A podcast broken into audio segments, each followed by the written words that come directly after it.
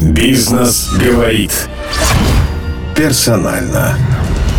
Александр Хуруджи, правозащитник предпринимателей, экс-бизнесмен. О главных темах главный редактор Бизнес ФМ Илья Капелевич. Свой собственный бизнес Александр Хуруджи потерял, оказавшись в СИЗО на 9 месяцев, но свободу себе вернул, добившись оправдания вопреки всему. С тех пор это и стало его главным проектом. Личный опыт и практика посаженных предпринимателей. Что меняется? Бизнес-правозащитник Александр Хуруджи. Персонально. Только на Бизнес ФМ. Здравствуйте, наш гость сегодня Александр Хуруджи, а, уполномоченный по защите прав предпринимателей и тех, которые оказались в местах не столь отдаленных. Но что важно, кто-то это знает, кто-то нет, Александр Хуруджи имеет личный опыт. Он был предпринимателем, он попал в СИЗО в Ростове-на-Дону. После этого он и стал тем, кем работает сейчас. Я знаю, вы написали книгу, я ее не видел еще, но я знаю о ее названии, потому что вы об этом говорили. Планы изменились, и такое выражение у вас э, возникло именно в тот момент, когда вы сами оказались э, в СИЗО. Ведь у нас оправдательный приговор – это большая редкость. В целом 0,2%. Правда, по экономическим делам этот процент э, заметно выше. Но все равно это редкость. Как вам удалось добиться оправдания через 9 месяцев, что тоже не так много по средним меркам пребывания в СИЗО наших предпринимателей? Значит, это возможно? Ну, во-первых, да, 9 месяцев там и 9 месяцев здесь, ну, на свободе, это две большие разницы. И там немножко время по-другому тянется, э, воспринимается реальность вообще по-другому. И, Быстрее или медленнее? Простой намного вопрос. медленнее, да. Кажется, что оно как-то застыло, и ты не знаешь, когда закончится. Но самая большая сложность для любого активного человека, не только предпринимателя, а для любого активного человека – непредсказуемость, то есть ты не знаешь, когда это завершится. То есть вот ты садишься в самолет, ты знаешь, что перелет долгий, там 10 часов, ты готовишься морально к тому, что он 10 часов. А как происходит там? Ты не знаешь, когда это произойдет, освободят ли тебе в принципе, потому что ты встречаешь людей, а, которым, ну, по сути, не могли в принципе ничего дать. Вот я в книге там описываю человека водолаз, такой вот есть э, герой в книге, и совершенно всем очевидно, и судье, всем в его процессе очевидно, что кабель, за который его привлекают, как будто он якобы не проложен был по дну Черного моря перед Олимпиадой, всем очевидно, что он был проложен, что перекрывалось там все, что прокладывались, торпеды всякие там они оттуда, разминирование проводили, это спецсвязь какая-то. Все проложено. Видно, что и первое лицо государства говорит, всем очевидно, что он там есть, но его судят за то, что его нет. И он до последнего ожидает, что восторжествует справедливость. Он пытается доказывать все, и он получает 4,2 года, как сейчас помню. Поясните, э, интересная история, которую я не знаю. Э, за что привлекли водолаза. Это был водолаз или это был какой-то руководитель? Нет, это, это был именно человек, у него там малое предприятие, который занимался разминированием под водой, поскольку там всякие корабли с Великой Отечественной войны, там упавшие торпеды и так далее. И перед тем, как э, строить какой-то мост, как э, делать какую-то береговую стенку, всегда производится обследование, производится разминирование, и перекрываются пляжи, э, и, соответственно, происходят взрывные работы работы в случае, если там что-то обнаружили, чтобы не произошел какой-то сюрприз, когда люди там купаются, ныряют всякие, значит, дайверы и так далее. Ну и когда кабель прокладывают правительственные связи, естественно, то же самое производилось, плюс они прокладывали, в общем-то, какой-то отрезок этого кабеля. И то есть это было... исполнитель Да, это исполнитель, работ. которому просто не захотели платить какой-то кусок за работу за то, что он отказался платить откат. Вот, ну, если уж по-простому. И вот человек бьется, мы все наблюдаем. Слушайте, ну это, извините, это маленький человек человек. И тут нет никаких э, безумных каких-то бизнес-интересов, да, больших нету. денег, которые могли бы влиять каким-то образом на... Очень важно принцип. Вот он, он тоже задает вопрос, говорит, я кому нужен? У меня маленький бизнес, у меня два катера, специальным оборудованием оснащенные, чтобы погружаться туда. Но я кому нужен? Более того, альтернативы не, нету. Я ему говорю, ты понимаешь, ты никому не нужен. Но им, людям, которые тебя заказали, важно соблюсти принцип, что если завтра кто-то узнает, что водолаз там условно не дал 25% отката, то завтра не даст еще кто-то, кто возит песок, послезавтра кто поставляет какие-то металлические изделия, арматуру и так далее. То есть ты понимаешь, что ты нарушил принцип вот этой мафии. Соответственно, мафия тебя закрыла. И дальше мы все наблюдаем, получит человек срок или нет. И, и время тянется, тянется, он к тому времени уже сидит три года. Ну, года за полтора еще не было. И вот он находится там, и мы видим, ему дают срок, да?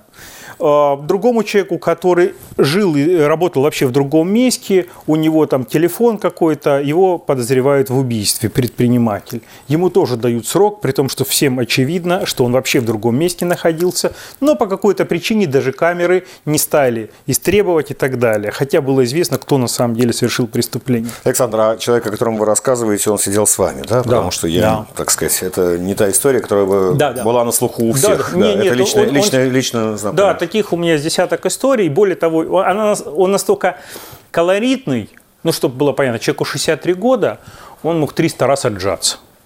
То есть он такой сильный, здоровый, физически очень, с большим количеством э, проблем подряд? по здоровью. Простите, подряд. подряд он очень сильный, да, то есть при том, что ему 63 года, он э, держал, он меня приобщал тогда, я когда туда пришел, у меня там лишний вес, все дела, он говорит, так, ты что, будешь заниматься? И первым делом мы с ним начали вязать из э, бутылок, значит, гантели, чтобы заниматься, там же все запрещено, а это залы есть спортивные за деньги в Москве, но в регионах, в СИЗО это большая-большая проблема, да? И он на меня произвел впечатление, поэтому я его в книге описал. И первое, что все, когда там ну, встречают, говорят, слушай, ну как там водолаз, да? То есть, наверное, он на меня произвел впечатление, и я смог это передать в книге, да. Я вот запомнил из того, что вы рассказывали раньше, что вы за это время исписали 150 ручек. Ну, это Стержни, столько, сколько да. у меня было пачек. Да. Какое-то количество мне еще там адвокаты оставляли. На самом деле, во-первых, гелевые ручки быстро заканчиваются. Я даже помню, посчитал, насколько их там листов хватает. Вот. Но э, сначала я писал, как все, в жалобу, где рассказывал какую-то ситуацию, на что жалуюсь, в общем-то, писал обращения, шапки, там все дела.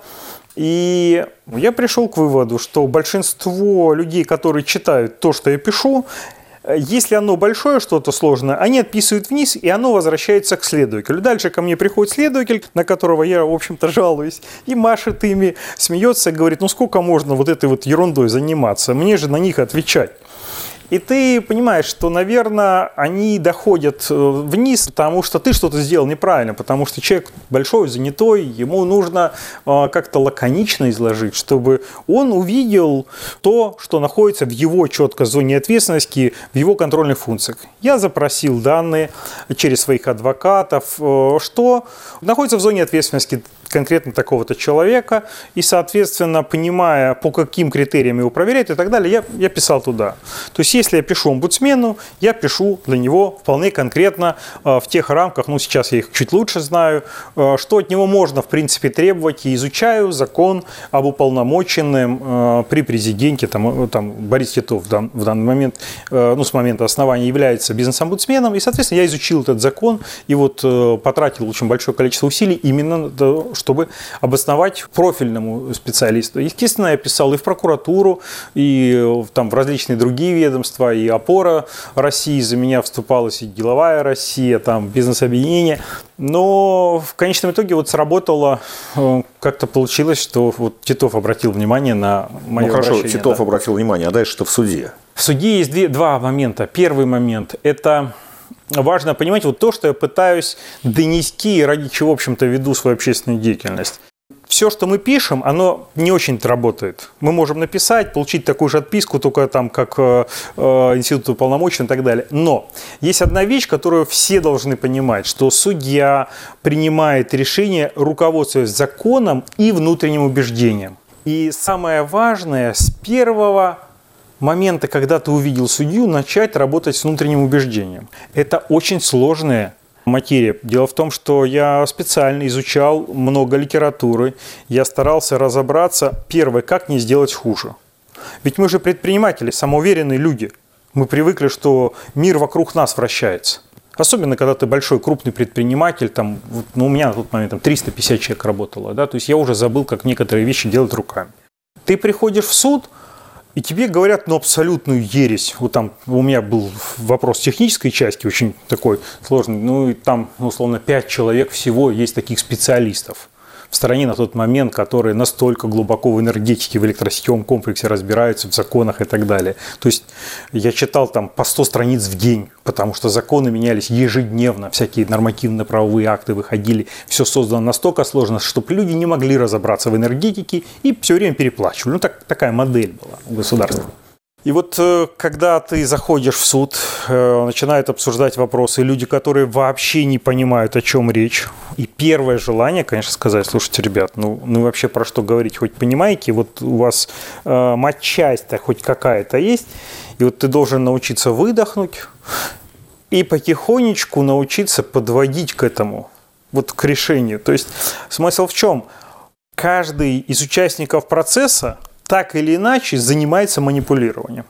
Кто-то пытается манипулировать э, мнением судьи, осознанно. Это адвокаты изучают. И есть такие специалисты, которые работают с внутренним убеждением. У меня было, сразу скажу, у меня было четыре да, там, адвоката в какой-то момент времени. Я четко распределил задачи. Один работает с государственными институтами, он там не появлялся в процессе, он работал четко с позиции, он работал э, с экспертами и так далее.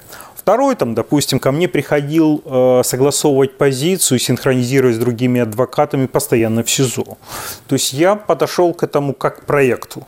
Понимая, что шансов практически нет, я думаю, ну, может быть, это вообще последний проект в моей жизни. То есть ты не знаешь, тебе говорят, ты тут лет на 10. И судя по тому, что ты видишь, ты относишься к этому как к реальности, что ты здесь на 10 лет, что не факт, что ты увидишь свою семью, как э, ты увидишь свою дочку, когда она уже будет замуж выходить. И я подошел к тому, что я решил, что да, это точка отчета новая, что ну, в худшем варианте я выйду через 10 лет. Ну, вот так. Тяжело, конечно, это осознавать, но вот так. Бизнес говорит персонально. В итоге четыре адвоката э, с разными направлениями деятельности. Так я понял, усилия направленные на то, чтобы судья вник в сложную и незнакомую ему э, материю и быстро ее понял. А судья был свободен вот э, в своем решении, когда он понял. Вы знаете, сложный вопрос. Дело в том, что судья всегда в российской действительности очень сильно зависим не только от внутреннего убеждения, которое ему могут навязать, но и от корпоративной вот этой вот внутренней э, системы, где принято взаимное покрывательство. То есть следователь э, не может быть крайним, потому что он тоже связан там с прокуратурой, они там все взаимосвязаны. Но самое главное – это ранее принятое решение об избрании меры пресечения. То есть если человеку избрали меру пресечения, ну и судья видит, что незаконно, то фактически он вынужден покрывать предыдущее решение. В моем случае уже было на тот момент, когда я попал в суд 7 месяцев таких решений. И, соответственно, судья видел, что происходит. Да? И решение было непростое пойти против этого. Но сначала мы работали над тем, чтобы закралось сомнение – вот самое главное, чтобы закралось сомнение. То есть, если человек случайный в судебной системе, и там стучаться некуда – то есть есть такие люди, у него не может быть даже своего внутреннего убеждения, потому что это человек, который в системе вырос из помощника э, судьи, и он не видел жизни реальной. Мне в каком-то смысле повезло. Судья, которая работала в реальной жизни, возрасте уже, в определенном, который предполагает наличие собственного мнения – и, наверное, все вместе, качественная работа адвокатов, и то, что судья в какой-то момент времени захотел разобраться, и то, что мы смогли нивелировать давление. Ведь очень важно нивелировать давление. Ведь в чем важно участие Бориса Китова и в целом э, институтов общественной поддержки, средств массовой информации. Полный зал у меня сидел, полный зал постоянно. То есть люди смотрели на это как на сериал. Почему? Потому что мы могли нивелировать вот эти подходы слева-справа, потому что люди видели, как развивается ситуация, как в сериале. Но судья был сам. Для него был вот этот зал, внимание средств массовой информации, позиции общественных организаций, а по другую сторону корпоративные, внутрикорпоративные связи, установки и э, обычаи, скажем так. Но он она, да, Она, я так да. понимаю, это была она, Да. в конечном счете, на ваш взгляд, совершенно самостоятельно принимала решение. Я скажу больше. Я в момент, когда это решение принималось, когда оглашалось, я не знал его результат. Ну, конечно же, ты рассчитываешь на лучшее, но морально ты готовишься к худшему все равно, потому что я уже к этому моменту немножечко э, протер очки, мы называем это возможность протереть очки, когда человек в СИЗО попадает, и очки протер, и я понимал, что, ну, если дадут по отсиженному, это уже хорошо. То есть ты понимаешь, что ты вообще ничего не совершал, у тебя украли, наоборот, предприятие. Да? У меня же не просто украли предприятие, а вывели с него 3,5 миллиарда рублей.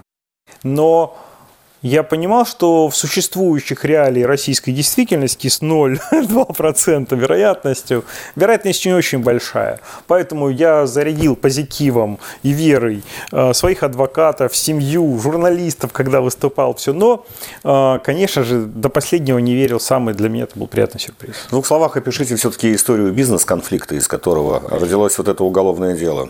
Раньше э, был единый энергокомплекс. То есть э, вы потребитель, я энергопредприятие. Я выполняю все работы по обслуживанию сетей, э, закупаю электроэнергию, ремонтирую, все поставляю. Вы мне просто платите деньги. И у нас прямые отношения. Дальше производит реформа Чубайс и говорит, так, у кого сети отдельное предприятие, у кого функции сбыта, кто собирает деньги, отдельное предприятие, кто вырабатывает электроэнергию, отдельное предприятие. Что произошло? Тот, у кого функция сбора денег, начал деньги забирать и другим не давать. То есть они начали до нас не доходить. Дальше еще веселей. Говорят, ребят, вы частники очень нужны, чтобы собрать бесхозные сети. Мое предприятие, которое я приобрел которое собирал из осколков, никогда в системе РАО ЕС России не было. Я двигался в сторону повышения эффективности и в конечном итоге хотел создать компанию-образец, под которую э, ну, буду брать дальше в управление активы и укрупняться. И мой актив был чем интересен для захвата? На счетах лежало больше полмиллиарда рублей и был еще выиграно судов на миллиард двести. Соответственно, встал вопрос, как развиваться. Я собирался там покупать еще активы определенные, но определенные лица, которые находились на должности в МРСК Юга, приняли решение, что им такой вот расторопный конкурент не нужен. И дальше произошло удивительное дело. Со мной начали судиться, суды проиграли. Я успокоился. Как же, я суды-то все выиграл во всех инстанциях. То есть суды о том, что мне должны заплатить за выполненную работу деньги. Мне их не платили. Я судился, выиграл, взыскал через суд. Приставы предъявили, ну там лист приставам, и приставы списали. Все, казалось бы, стандартная ситуация, да? Проходит время и говорят, ты мошенник. Почему мошенник?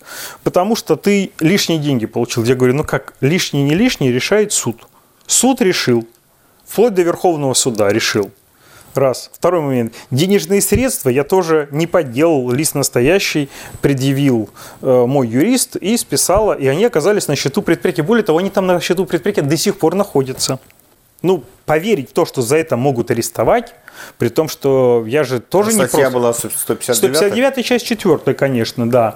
Все Но- это плод э, изысканного мошенничества, вплоть до решения Верховного суда, да. Да, мне сказали, что ты вот такой мошенник, и тебе надо э, еще и за легализацию, э, легализации назвали э, платежи на некоторые там мои предприятия, которые тоже там существуют десятки лет, а некоторые предприятия, которые подрядчики там выполняли мелкие работы, существовали 7-8 лет. Я говорю, киш, это однодневки.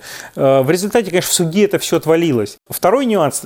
А, Важно понимать, что я тоже не понимал это. Когда начались суды, первые еще по избранию меры пресечения. Я пытался достучаться, рассказав по существу, что у меня есть решение суда, вплоть до Верховного. То есть меня нельзя судить, я здесь случайно оказался. Но оказалось, что судьи, вопреки тому, что написано в пленуме, они не смотрят по существу. То есть, если вас завтра обвинят в том, что вы убили Кеннеди, будут смотреть только на одну часть. Мера пресечения избрана верно или неверно. Убили, не убили, потом разберемся. Да, да, да, да, да. То есть убивал человек, не убивал, вы, не вы, это вообще не имеет значения. Это когда по существу. Смотрите, ваше дело, это 15-й год, по-моему, да? 16 16 Большая ну, часть в то время 16 уже давным-давно была принята, э, так сказать, статья э, УБК, которая запрещала руководителей предприятий, неважно какой формы собственности, по экономическим предпринимательским статьям отправлять на время предварительного следствия в СИЗО. Как это решалось тогда, ну и, собственно, как сейчас дела с этим? Смотрите, ну, во-первых, тогда не было э, прим 1 108, да, то есть тогда еще не было. А тогда была другая ситуация. Тогда меня задерживают 2 числа, со 2 на 3. 3 числа выступает президент Путин и говорит, что вот э, у нас предпринимателей прессуют, сажают в СИЗО, отбирают бизнес, приводят статистику, что 83 лишаются бизнеса и так далее. Это все происходит в момент, когда как раз-таки слушают момент избрания меры пресечения по мне. Я же вот как-то воодушевлен, думаю, вот э, в последний момент дополняют адвокаты мои, говорят, вот и президент говорит, надо отдать должное, у нас какой-то появился шанс. Мы понимаем, что такой, это в Ростовской области есть Ленинский суд, где шансов на правосудие не очень много считается вообще. Ну, то есть туда доходило до того, что многие арестанты отказывались ездить. Более того, вот тот же Водолаз, он пришел как-то на суд э, и говорит, а можно, вот заявляет, два месяца просит мне. Два месяца просит продлить меру пресечения следователь. А продлите мне на 6 месяцев. Я как? Он говорит, ну на 6 месяцев, чтобы меня просто лишний раз не возили. Все равно же продлевают и так уже 3 года. Ну вот представьте себе, меня разбудили в 5 утра, потом отвезли на суд, потом всем прекрасно известно вплоть до запятых, где я буду стоять. Зачем это э, делать? Продлите, у меня ходатайство, продлите мне на 6 месяцев. Ну, конечно, ему на два месяца все равно возили, но суть заключается в том, что тогда впервые, когда я вот... Он разозлил, извините, тоже делал, он не разозлил судью а еще вот больше. Вот я почему внутреннее потому убеждение. Потому что, так сказать, это же вызов. Да, внутреннее Мне убеждение... с вами, собственно, нечего говорить ни о чем. Да, внутреннее убеждение заключается в том, что одна из историй не вызвать дикой антипатии. Судья прекрасно понимает, когда дело заказное. Если я человек, занимающийся правозащитой, прочитав на третьей-четвертой странице, вижу что дело явно заказанный характер. У меня маркеры срабатывают. Я открываю статью, которая там где-нибудь там в РБК или в Коммерсанте, или у вас там идет, я, вижу сразу же уже, что оно заказанный характер. Я вижу сроки, которые произошли с момента возбуждения уголовного дела до момента задержания. Я прекрасно знаю, что так быстро не происходит, если кто-то не подносит снаряды а судья, который занимается этим давно, прекрасно все знает. И он знает, кто заказал, как правило, кто бегает по этому делу, кто формирует его мнение. Он все прекрасно знает. Бизнес говорит. Персонально заказное дело ведь может быть вполне обоснованным в то же время. Ему должно быть все равно, подносит там кто-то снаряды или нет. Ему важно, так сказать, есть ли признаки вины этого человека, а не то, с какой скоростью и почему. Или это всегда, если все происходит как-то специально, то заставляет думать, что он-то не виновен как раз.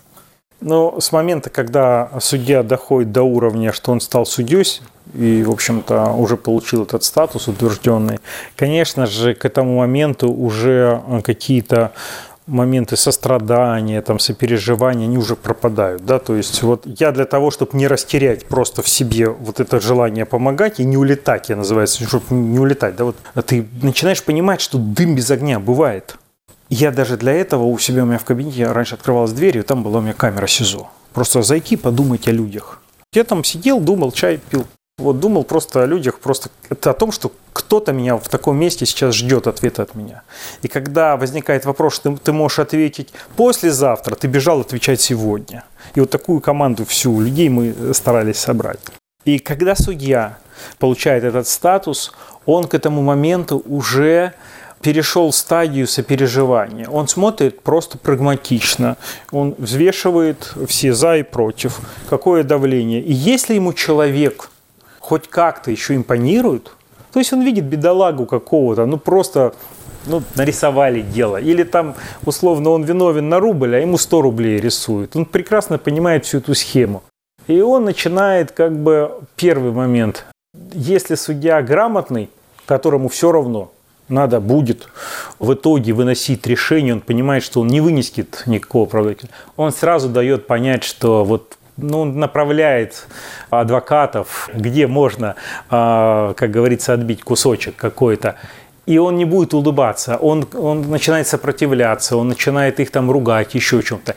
И это сигнал. Очень правильно нужно научиться переводить эти сигналы, потому что некоторые люди думают, что когда приходит в суд, а судья мне благоволит, он не улыбается, он разрешает Нет, представлять доказательства. Да? Нет, ничего хуже. Вот потом Потому что он даже не показывает точки, в которых э, все наоборот. Да? Я совершенно верно. В тот момент, когда и многие вещи, возможности по защите разрушают, разрушают адвокаты еще на стадии предварительного следствия.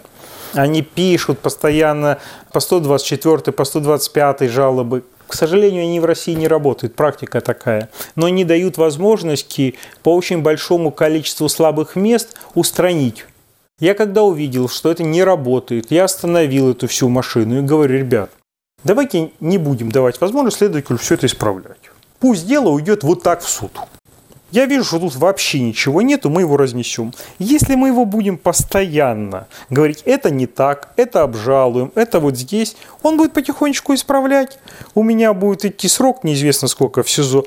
Потом меня все равно осудят. Потому Минимум что слишком много посидели. Потому что долго просидел, да но шансы вообще будут минимальные. Действительно, очень мало оправдательных там, где человек посидел в СИЗО. Вот я повторюсь, это очень важно. Если удалось в самом начале, когда впервые избирается мера пресечения, остановить этот процесс и хотя бы сделать домашний арест, а еще лучше залог, вот у нас вся беда из-за того, что у нас залог не работает. Если бы работал залог, такой бы беду, беды, как рейдерство, заказное уголовное преследование, на мой взгляд, ну, практически бы не было. А что, это прям принципиально? Принципиально меняет? сразу же решает проблему. смотрите, для чего возбуждается уголовное дело? Два момента. Устранить человека, принимающего решение, оказать на него э, там, психологическое давление через него или через его топ-менеджмент. А второй момент это в рамках уголовного дела, прослушивая телефоны, изымая документы и так далее, получить необходимую доказательную базу или устранив какие-то документы для других судов в арбитражах, в российских или зарубежных юрисдикциях. Да? То есть люди заходят, обыски, что-то изъяли, у них нету копий, потом что-то пропало. Обыски все равно будут, даже если человек да, под залогом. Да, да. Но когда человек находится на свободе, может летать, может передвигаться, может управлять предприятием, а фактически для предпринимателя что это означает? Ты от предприятия отлучен, встречаться ни с кем не можешь, управлять никак не можешь, твое предприятие легкая добыча. Когда ты в СИЗО, она вообще легкая.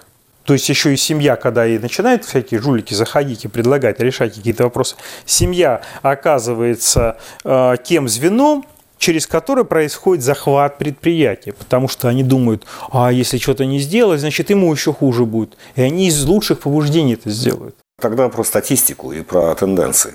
Мы-то, собственно, с этого и начали. Вас под э, слова президента о том, чтобы не сажали, именно в этот момент сажали. Вот. А за 4 года прошедших что меняется? Потому что все-таки оправдательные приговоры в случаях с э, делами уголовными против предпринимателей не такая редкость, как в целом. Там не 0,2%. Я там смотрел статистику, там из 20 тысяч дел примерно 5-6 тысяч заканчиваются оправдательными приговорами, но при этом люди отсидели в СИЗО, как правило, вот определенный срок. И... Ситуация непростая. Я считаю, что нам не удалось фундаментально изменить ситуацию. Вот за 4 с лишним года работы я подводил итоги, на Новый год сидел и системно не удается решить проблему. То есть, да, меньше стали, чуть-чуть меньше стали э, в СИЗО сажать, чуть-чуть больше на домашний арест. Но если бы это было в разы, может, я максималист, но, но не, не в процентах.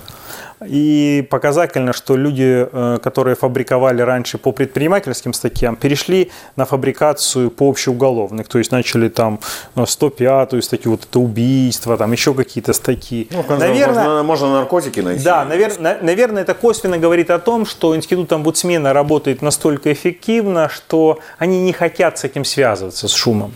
Но одновременно с этим появилась усталость и привыкание у СМИ. Ведь э, удавалось достичь результата, в том числе благодаря качественному взаимодействию резонанс. со СМИ. Да, а, резонанс. А, а верховная власть, у нее нет усталости? Потому что как бы слова эти довольно часто повторяются. И даже верится, что там вот в самых верхах, наверное, действительно хотят, чтобы такой молвы хотя бы не было о деятельности правоохранительной системы, которая, в общем, демотивирует людей, многих, от занятий бизнесом? Знаете, после того, как Краснов возглавил Генеральную прокуратуру, несколько сигналов э, прошли позитивные, и вот какая-то появилась надежда. Я не хочу уже загадывать, вот так держу пальцы, не буду даже сейчас вслух говорить. Надежда есть. Почему? Потому что человек э, все-таки из Следственного комитета и э, многие вещи знает изнутри. Очень серьезно поменяют людей в руководстве прокуратуры. У них достаточные полномочия. Очень бы хотелось, чтобы встряска была и в суде, и была комплексная перезагрузка э, судей, потому что нам нужны новые судьи, нам нужна объективность, и нам необходимо научиться э, все-таки обществу превращать в резонанс не только дело против миллиардеров или женщины, там, которая там, в медицине попала в ситуацию. А дело но... против водолаза. Да, и дело против водолаза. Вы знаете, вот э, я не знаю, вот честно советую с вами, как журналистами, что сделать для того, чтобы очень часто хочется человеку помочь. И ты даешь эту информацию журналистам. Они говорят, ну его никто не знает, про него никто не прочитает. И вот как-то раз я просто написал в Фейсбуке простую ситуацию. Это даже не уголовное дело. Человека обвиняли в том, что он якобы пьяный или что-то, а, превысил скорость или что-то, лишение прав, э, или там осевую. Но нюанс в том, что он в это время был в Финляндии. Ну и, соответственно, когда начали смотреть, выяснилось, что это не он, а суд принял решение, суд все равно как бы не отменил, следующая апелляция тоже. Мне принесли эти документы, я написал в Фейсбуке небольшой такой пост, который там, не знаю, там то ли 3000 репостов, что-то такое собрал. И Туда приехали НТВ на простой маленький суд, куда-то там, где-то там, знаете, то есть это не в Москве даже было. Все это снесли, судью снесли в итоге, как бы. Э, вот резонанс человек никому неизвестный. Но вот это сработало. По каким принципам работает, как, я не понимаю до сих пор. Спасибо. Александр Хуруджи, уполномоченный по защите прав бизнесменов, находящихся под следствием, в СИЗО, под стражей и так далее. Спасибо. Бизнес говорит. Персонально.